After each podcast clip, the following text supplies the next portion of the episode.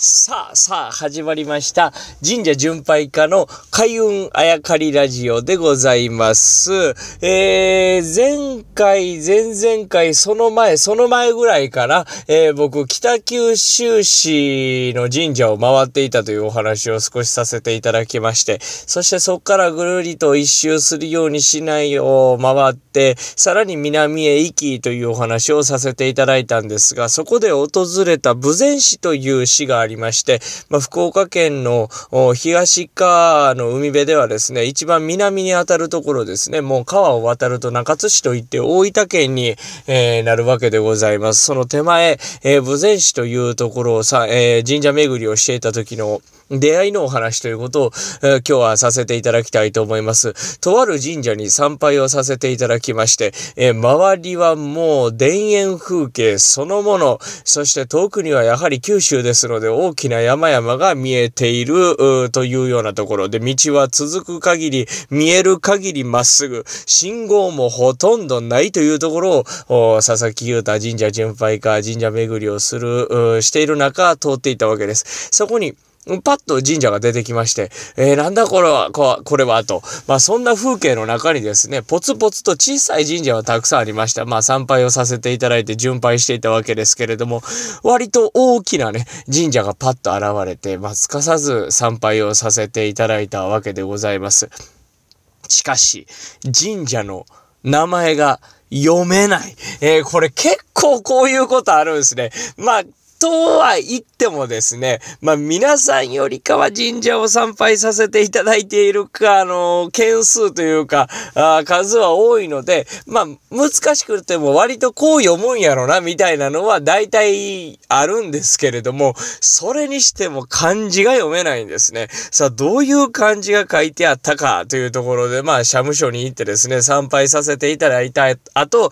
えー、失礼いたしますと、参拝させてからではございますますが、こちらのお社何という読み方をするんですかと、その社務所というのは、まあ、神職の方が詰めてらっしゃるお守り頒布したりとか、御朱印をしてくれたり書いてくれたりするところですよね。そこ行って神職の方に、まあ、こういう質問をしたわけでございます。ああ、わかりましたと。まあ、大体の方が、っていうかもうほとんどの方がこれは読めないんですね、という、その漢字、少し説明するのが難しいんですが、口辺に、うわー、なんというか見たこともないような形してるんですよ。口辺に、えー、右側の作りはですね、上半分が、あの、つ、三髄辺につ、あの、天心の心という、つという字がありますね。それの上側のような形。ね、下側は、あの、長渕剛とかの淵の、淵の難しい方の、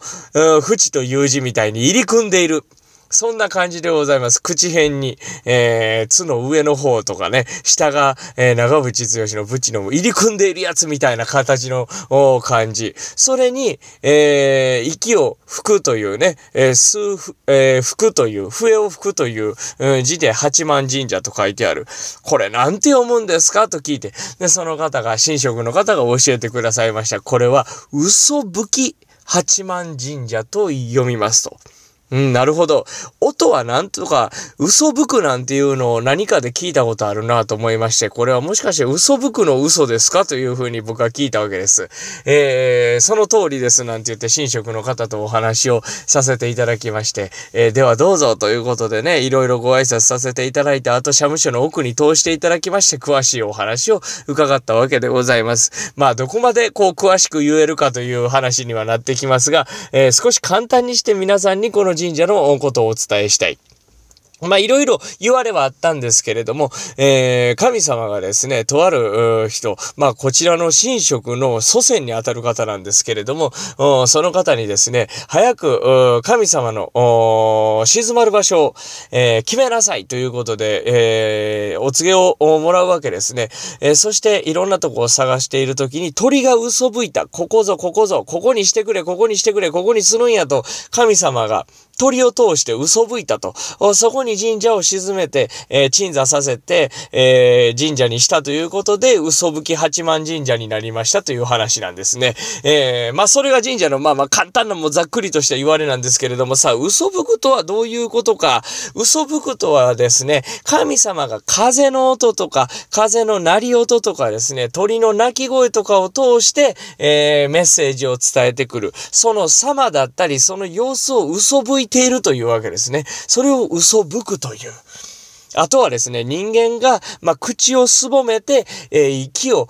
吐き出している様、その音なんかを嘘吹くというそうですね。その神職が言うにはですね、えー、面白い話がありまして、やっぱり呼吸というのもですね、えー、吸うじゃなくて吐くが最初でしょうと。だから人間が息を吹くというのはすごく霊力がかかっている大事なもんなんですよというお話なんですね。まあ、嘘吹くというのは神様が何かのメッセージを風とか鳥の鳴き声で、えー、示しているところを嘘吹くというと。まあ、ここから少し、えー、最後に一つだけ面白いお話を伺ったので、さらにお伝えしたいと思います。伊勢神宮のお祭りはですね、えー、お祭りを取り仕切っている神職が一人、えそして、えー、役割を言ってくれる神職がもう一人。そして、えー、口笛を吹く人がもう一人。この三人が、えー、前に立っていると。で、ずらずらっとそれに向かうように、えー、いろんな役割を与えられた神職がずらずらっと並んでいるそうですが、まあ夜中お祭りをするときにですね、まあ取り仕切ってる人は何も言いませんが、さあ次、佐々木歌前に出てこいと言って名前を呼ぶ人がいる。そしたらその人の後に口笛を吹く人がいる。その口笛が上手くなれば、